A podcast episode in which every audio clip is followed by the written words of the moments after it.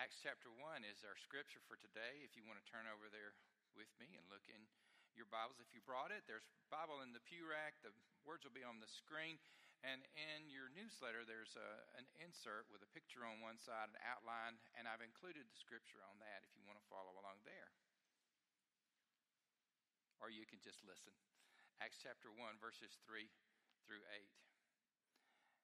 After his suffering, he presented himself alive to them by many convincing proofs, appearing to them during 40 days and speaking about the kingdom of God.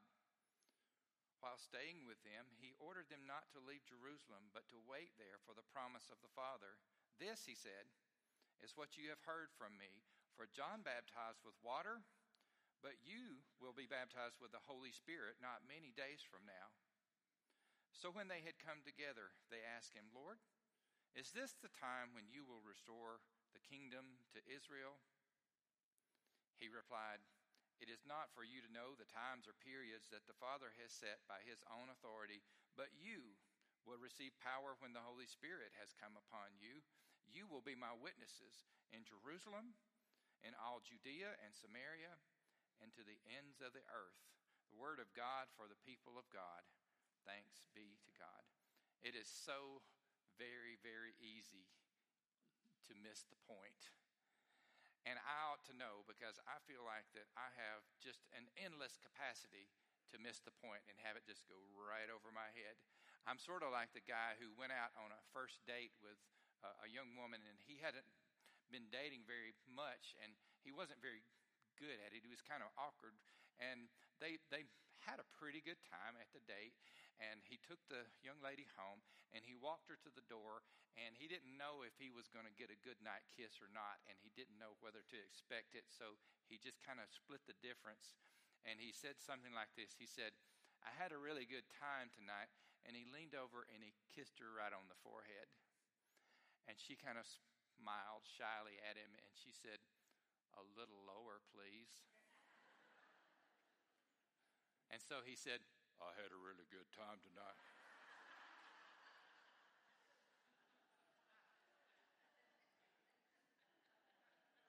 I missed the point a lot, and um, thankfully, my wife is patient with me over the years. Uh, but I don't think I'm the only one that misses the point. I, I think it goes way, way back. Uh, I'll bet if we're all honest, we have what I call uh, SMH moments, and that stands for slap my head.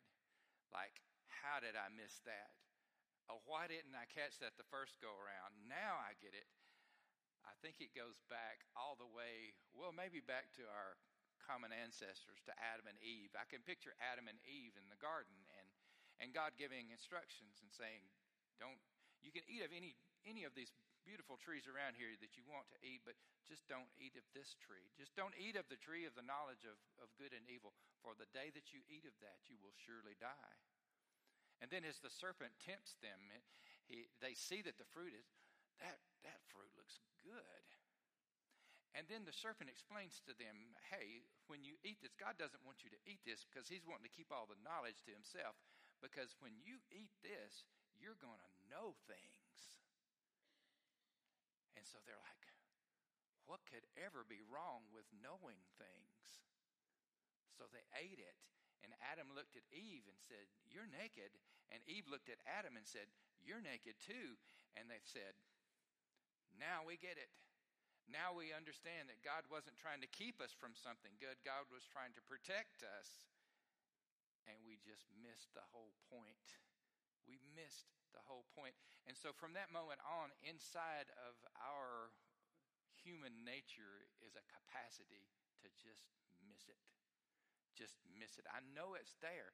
I know it's there because when I read the Bible, I, everywhere I turn, I see missing the point. I, one of my favorite stories in the Bible, in the book of Exodus, is the children of Israel being delivered from bondage in Egypt. And they're led out into the wilderness by Moses, and and then they start complaining. They start grumbling, don't they? They, they're just, you know, my stomach's kind of growling. Why'd you bring us out here anyway? You, did you bring us out here to starve to death? Were there not enough graves in Egypt and you had to bring us out here? What's up, Moses? What's up, Aaron? Why are we even out here? I think I'd rather go back to Egypt. At least I had enough to eat.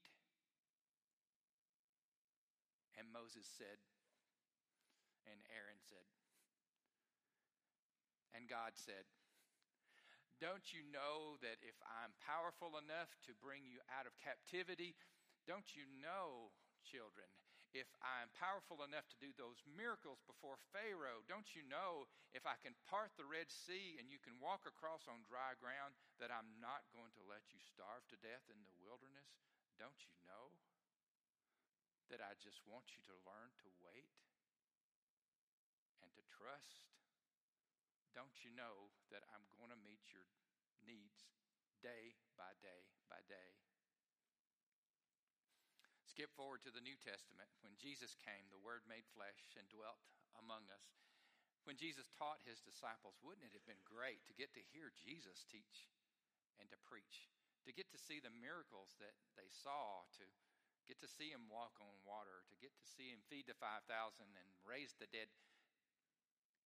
And then they saw him crucified and they saw him buried. But then he did just what he promised on the third day. And they saw the resurrected Christ. We get all excited about that, but we forget it wasn't just a one time thing. In the scripture we just read from Acts chapter 1, it says that it wasn't just a fleeting glimpse.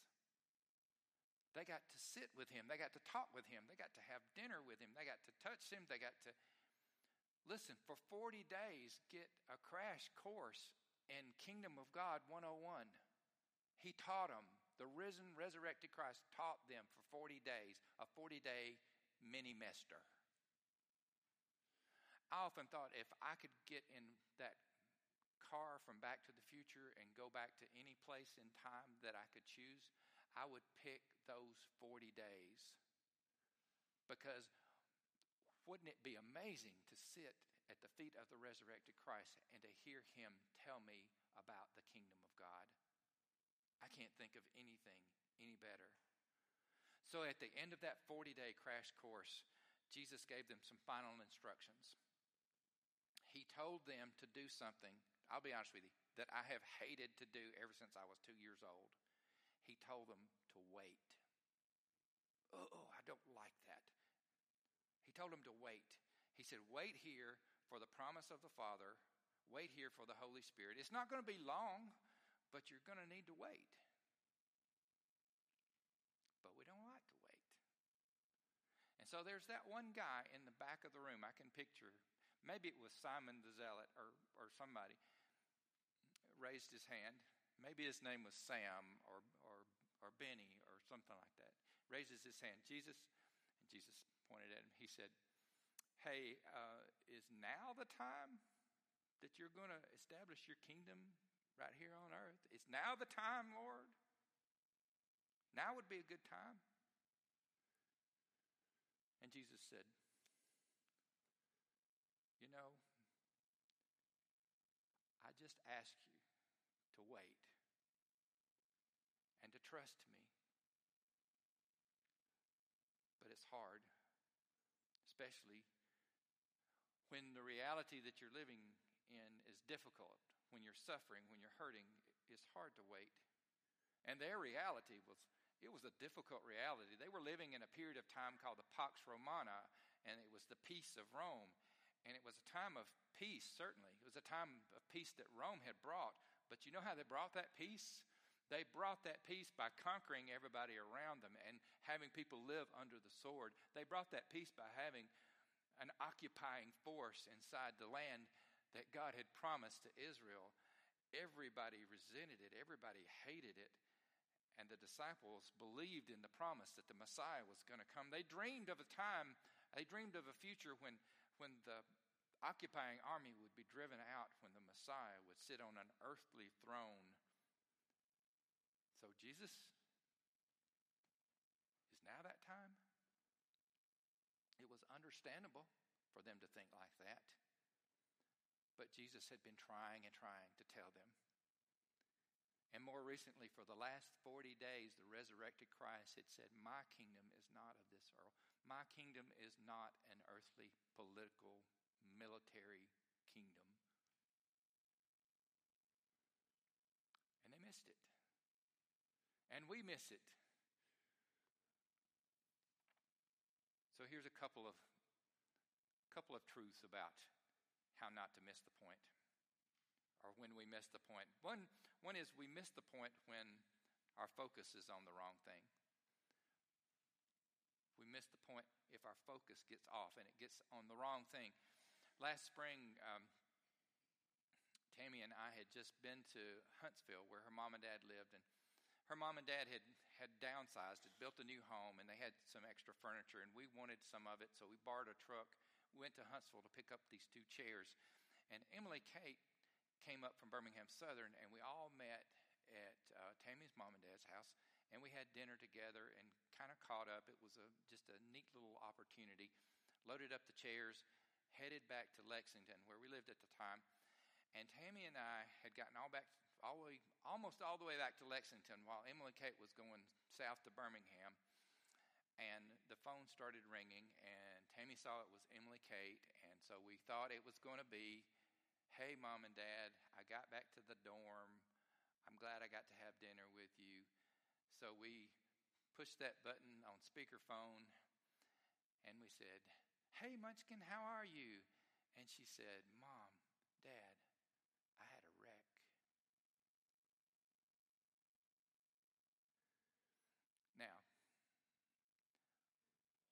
are the only words that need to come out of my mouth at that time.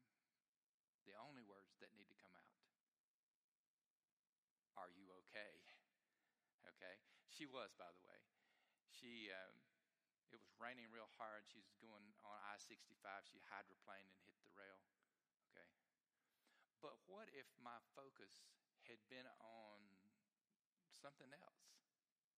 Many other things. I could have gotten off track with. I, I could have said, Is the car all smashed up? I could have said, Were you driving too fast? You see? When we focus on the wrong things, we miss the point. that disciples were focusing on an earthly kingdom. They were focusing on a problem that they had, namely They were focusing on what they didn't have, all the things they wanted. It wasn't like they wanted it to be, and they were focused on that. Jesus had been trying to tell them from Matthew 6 on look, consider the sparrows, consider the birds of the air. Does God feed them? Consider the lilies of the field. Does God clothe them?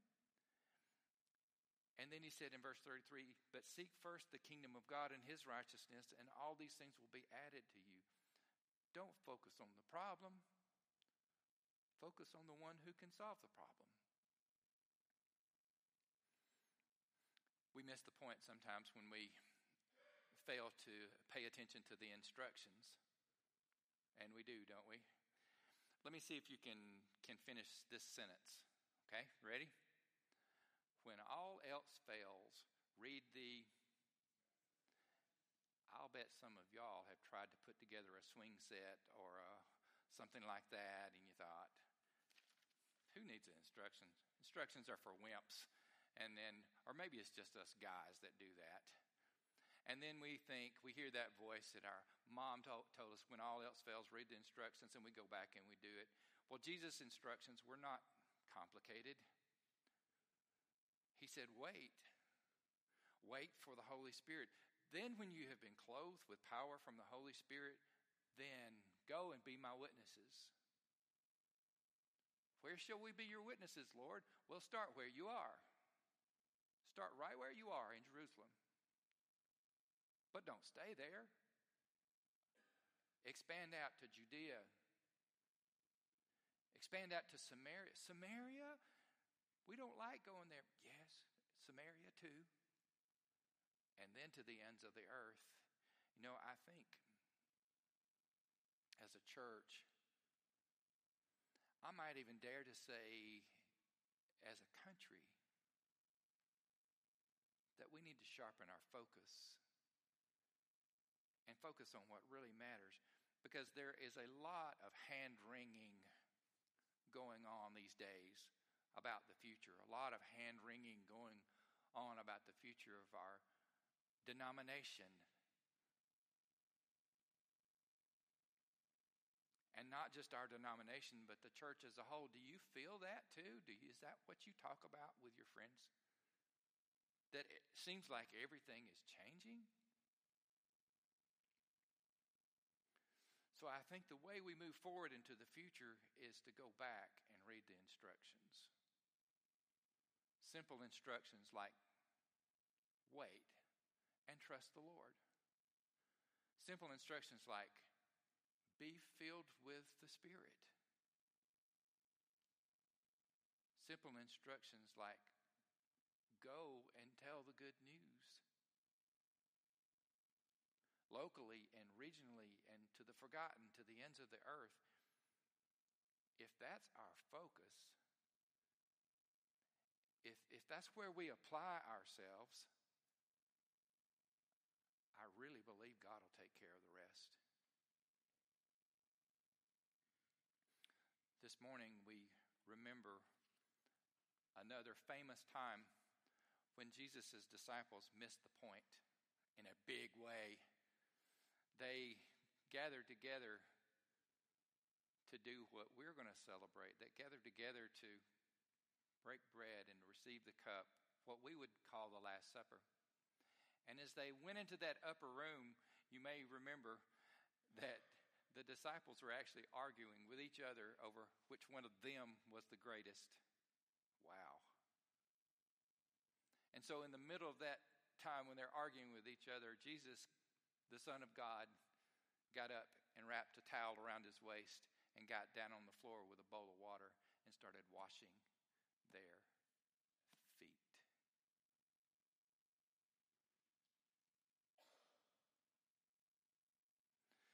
There's a reason that we come to the altar to receive communion. It's to remind us to humble ourselves and to not miss the point. Let us pray.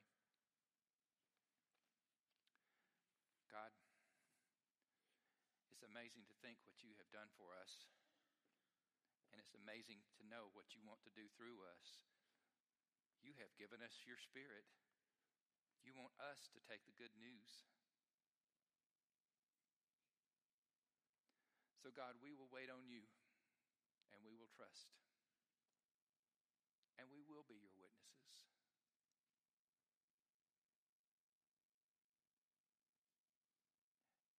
This morning, right now, we'll get the point. Through Christ our Lord. Amen. I want to invite you to turn with me in your hymnals to page 12.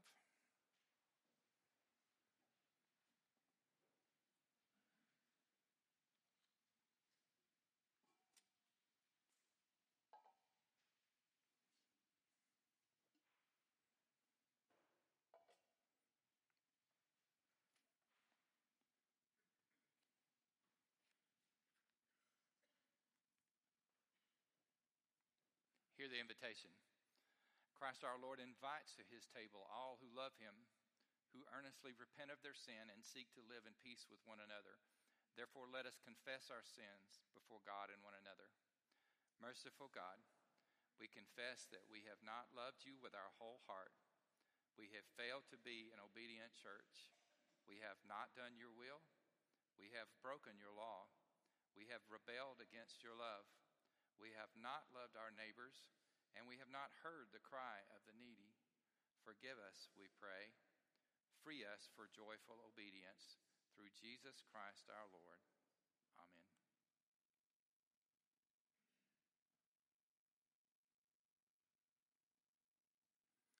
Now, hear the good news Christ died for us while we were yet sinners.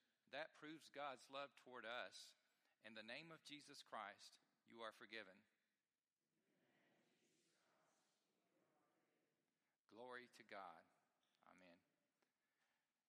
invite you to turn with me to the Great Thanksgiving, the middle of page 13. The Lord be with you. Lift up your hearts. Let us give thanks to the Lord our God. It is right and a good and joyful thing, always and everywhere, to give thanks to you, Father Almighty, creator of heaven and earth. And so, with your people on earth and all the company of heaven, we praise your name and join their unending hymn Holy, holy, holy Lord, God of power and might. Heaven and earth are full of your glory. Hosanna in the highest. Blessed is he who comes in the name of the Lord. Hosanna in the highest. Holy are you, and blessed is your Son, Jesus Christ. By the baptism of his suffering, death, and resurrection, you gave birth to your church, delivered us from slavery to sin and death, and made with us a new covenant by water and the Spirit. On the night in which he gave himself up for us, he took the bread gave thanks to you, broke the bread, gave it to his disciples, and said, Take, eat. This is my body, which is given for you. Do this in remembrance of me. When the supper was over, he took the cup, gave thanks to you, gave it to his disciples, and said, Drink from this, all of you. This is my blood of the new covenant poured out for you and for many for the forgiveness of sins. Do this as often as you drink it in remembrance of me.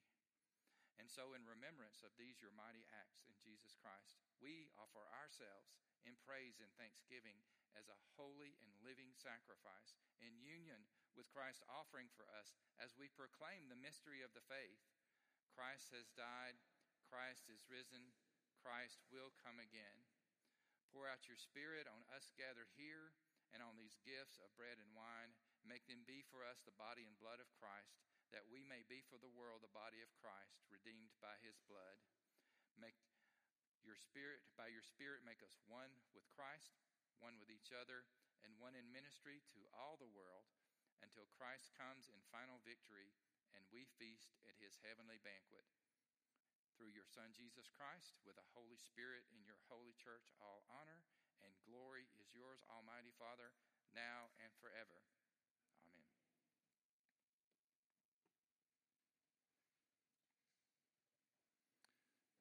body of Christ broken for you.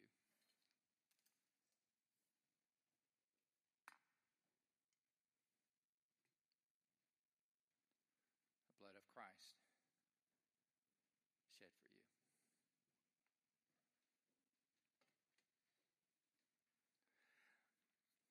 I have a couple of reminders for you. Um, one is that we have open communion in this church. All who are present are welcome at the Lord's table. All you need is a hungry heart to come. You don't have to be a member of this church, you don't have to be a member of any church. You are all welcome at the Lord's table. The second is it's our custom to come and kneel and receive communion that way. Uh, if you have problems with your knees or your hips or your back, and kneeling is a problem for you, don't feel bad about that at all. Just come and stand. And if you need to be served at your seat, we'll accommodate you that way too. We just want to make sure that everyone has access. Uh, and next, it's also a tradition in our church to receive a communion offering. And just if you just have whatever you can afford or whatever God lays on your heart, to leave that on the altar rail as you come and kneel to receive communion. And everything that you put on your communion offering on the altar rail will be used for our local missions for those who come to us uh, and ask for help on almost on a daily basis. So if you are able to, and God blesses you to do that, then please do that. And then one final thing is uh, we have uh, a gluten-free option today. If if that is uh, a need that you have, then when you come and kneel, uh, if you'll tell your servers that you need uh, gluten free, then they will provide that for you. Um, so I want to invite uh, those who are helping serve and also our choir to, to come first at this time to be served.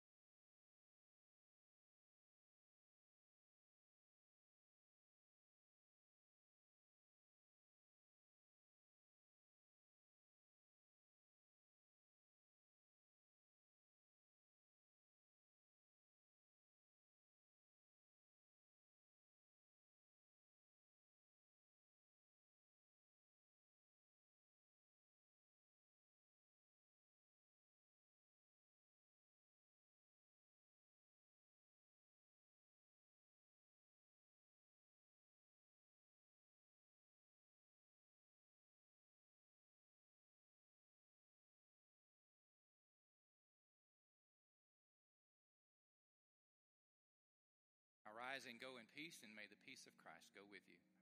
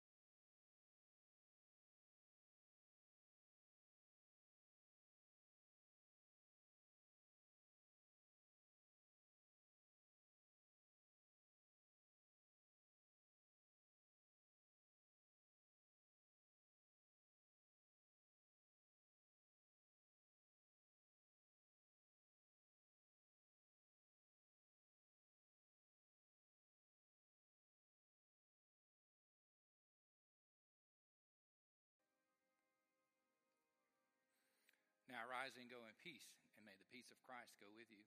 Amen.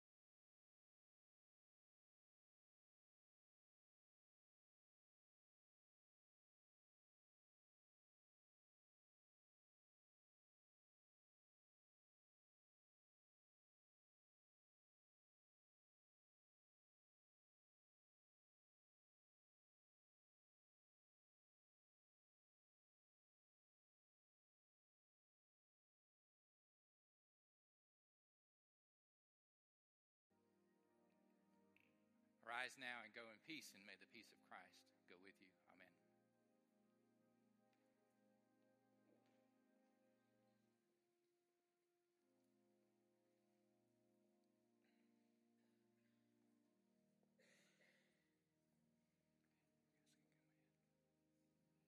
Is there anyone who needs to be served at their seat?